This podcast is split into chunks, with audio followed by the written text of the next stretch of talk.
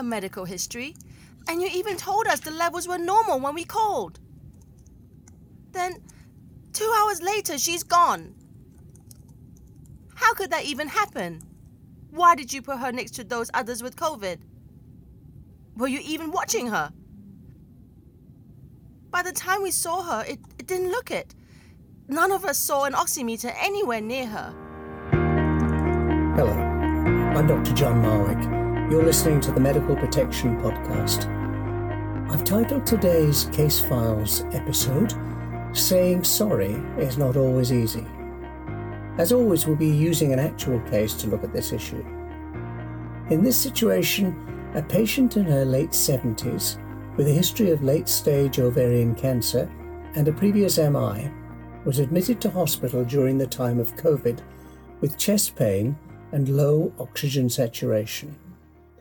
The family were not allowed to accompany her or see her in ICU, but shortly after she was admitted, they were told that her troponin levels and oxygen saturation levels were normal. Then, just a few hours later, they were told she had died. When they saw her after her death, there was no sign of an IV drip, oxygen mask, or monitoring equipment, and they reached the conclusion that she had not been adequately treated, maybe because of her age, her cancer, or because the hospital was too busy with COVID. They lodged a complaint. Today I will be discussing the case with Dr. Ronald Ng, a specialist hematologist based in Singapore. Ronald is an experienced mediator.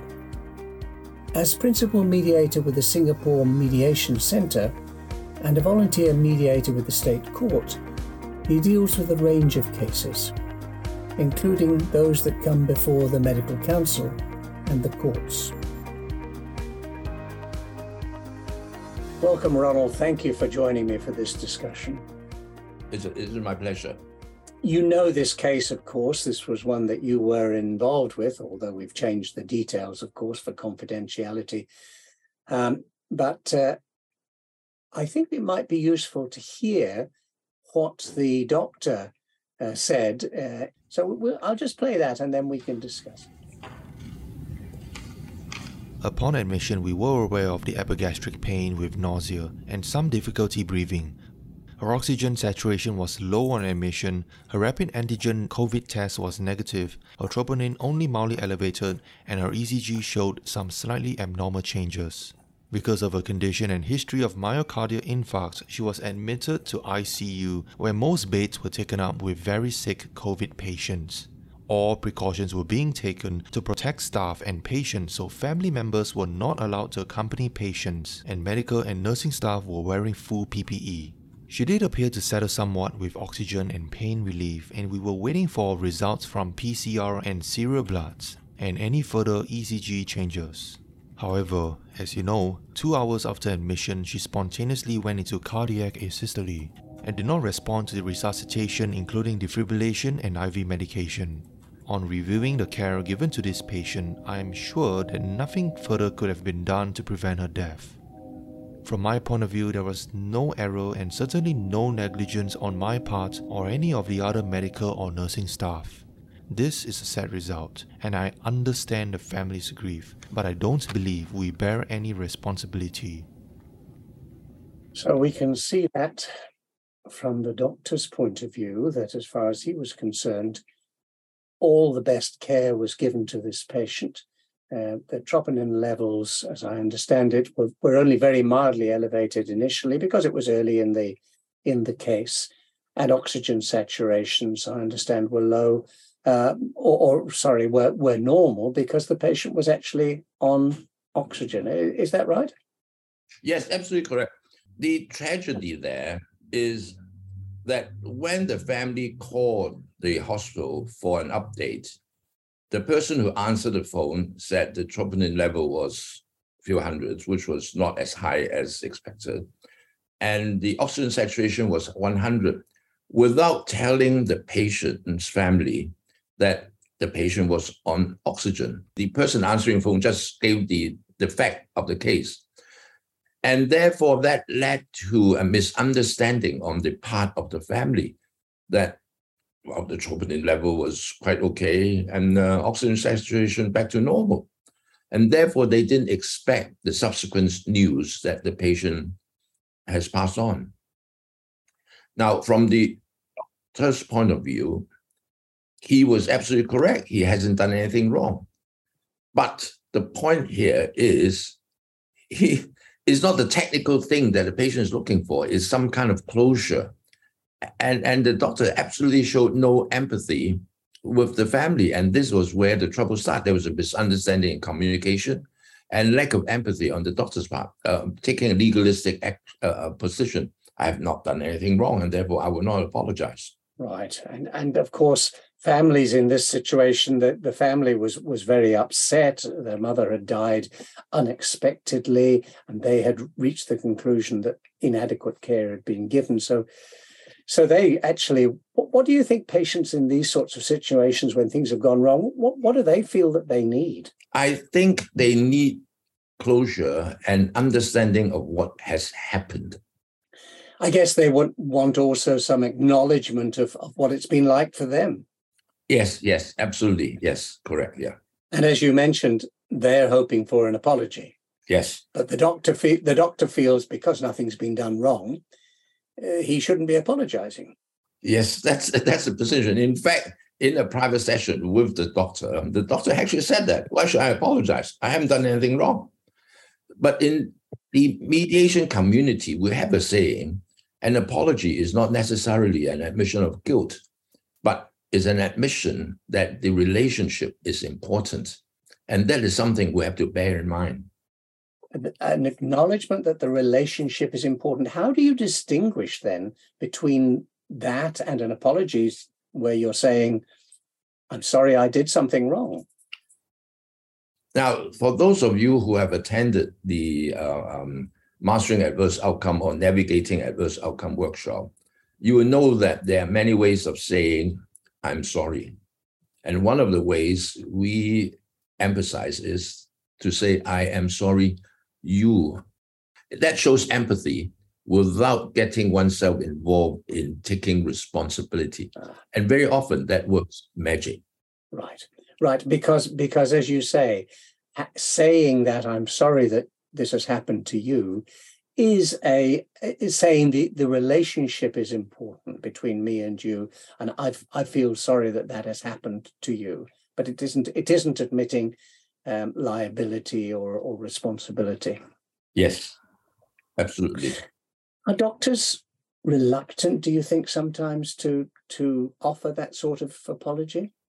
Um in my experience yes. Um there, there was another case where uh, I was involved where there was a doctor with two lawyers, the hospital with two lawyers, the patient with two lawyers, mm-hmm. nine people in the room. And they, they settled everything except the apology. And until I told the doctor this concept is an admission of the importance of the relationship. And to, the way to say this, I'm sorry that you have gone through this experience, or no, that I'm sorry you part um, finally agreed to say that, and the case solved and never went to court. Wow. Uh, yes, I I do hear from time to time that lawyers feel very uncomfortable with their um, clients saying sorry. Um, sometimes we're we're advised if you're involved with a motor car accident, for example, you should never admit anything. So I guess people are sometimes doctors are sometimes thinking that this is a risky thing to do but I think the evidence is actually this is exactly what patients want. And saying it in an empathetic way, as you say, isn't there evidence that this actually reduces your risk of getting a, complaint or being sued? Absolutely correct. If I may say, just last week, I mediated another case where after surgery, nothing went wrong with the surgery. Uh, uh, the patient was discharged, and the patient was from another country. And when he, after the patient gone home, the, two weeks later, the patient died from um, pulmonary embolus. Mm. And the family at first was distraught. They couldn't understand what has happened. Mm-hmm. And a letter was of demand asking for money, uh, compensation to the doctor. But after mediation, and the doctor was very good. He really was concerned about what has happened. And he said, Look, for two years, I couldn't function properly because of this case. And he apologized and showed empathy to the oh, to, to, to the family. It was a genuine sense of sorry. And it became a conversation between the family and him, sorting out what has happened. And in the end, the thing was resolved. The family was looking for closure. Now, about the demand for payment, in the end, there was some payment as a goodwill gesture of 20% of what was demanded, very small amount. So, in the mediation community, you understand that payment is a symbol yeah. of the sense of sorry being felt. It's not an admission of guilt. In, in the final agreement, there was no admission of guilt on, on any part. And, and to me, it's one of the most heartwarming, beautiful mediation sessions that I've done because it repaired the relationship between the family and the doctor. Thank you for sharing that, uh, Ronald. Um, I know that in this particular case, uh, the family eventually got to speak to a senior nurse manager in the uh, the hospital, uh, and she's got, I think, a pretty good example of how this might go. We've actually got a recording of um, a uh, an actor taking the part of the of the senior nurse. It might be good to to listen to her just now. If I may, can I please come back to what you've shared earlier? sure. Thank you. And before I do, I do want to apologize on behalf of this hospital. We're truly sorry for your loss and we want to help you through this. You mentioned first the update you received that her levels were fine. I can see how this would have been confusing given what happened two hours later and um, what you saw when you could see her. Unfortunately, during these times, we're operating under strict policies that limit movement and visiting to areas of the hospital. Regardless, not being able to see her after her death would have been very distressing. The reason why you didn't see any monitoring equipment at that stage, like the oximeter, is because of our procedures following the death of a patient. When this does occur, we clean the deceased and remove any monitoring equipment, such as oximeters or IV drips and such. And we do this to prepare the body so that the family can. So I think we can hear in that example a really heartfelt apology and some information that uh, clearly the family needed. Yes. In, in that mediation session, the nurse manager saved the day because she could say all that and show empathy and understanding of the family. I, I, think we've learned an awful lot from this case, as we all, always do, and and really the importance of, of being able to say sorry in a meaningful way, even when um, there's no error being involved. Uh, the sorry that you have have uh, received. That is such an important aspect of, of such cases. Yeah, yes, absolutely true. Whenever I do one of the workshop, I always say, in my real life experience as a mediator, the lessons learned from either the, the, the management of adverse outcome or navigating adverse outcome, they are very true. Well, thank you very much for your time once again. It's been a fascinating case. Thank you, Ronald. So, the importance of being able to say sorry. I love that phrase that uh, Ronald shared that uh, in the mediation community, saying sorry was not necessarily an admission of guilt. It was more or less saying the importance of the relationship between the two people. That's the end of our discussion. And look, if you're a member of Medical Protection Society and want to know more about this uh, topic of saying sorry or managing adverse outcomes, We'd strongly encourage you to make the most of your membership. Take part in one of our Navigating Adverse Outcome virtual workshops that uh, Ronald mentioned, or some of the webinars, webcasts, and online learning materials on this topic, which can be found as part of your membership. Links for these can be found in the episode description. And with that, we reach the end of today's podcast. Saying sorry is not always easy. If you're new to these podcasts, maybe listening for the first time, make sure you subscribe to the channel to make listening easier in the future. You can access the podcast, of course, from all the major applications, including Apple, Google, uh, Spotify, and so forth. And for more information about medical protection, or if you're already a member and would like a certificate for listening, please look for details in the episode description below. Matewa.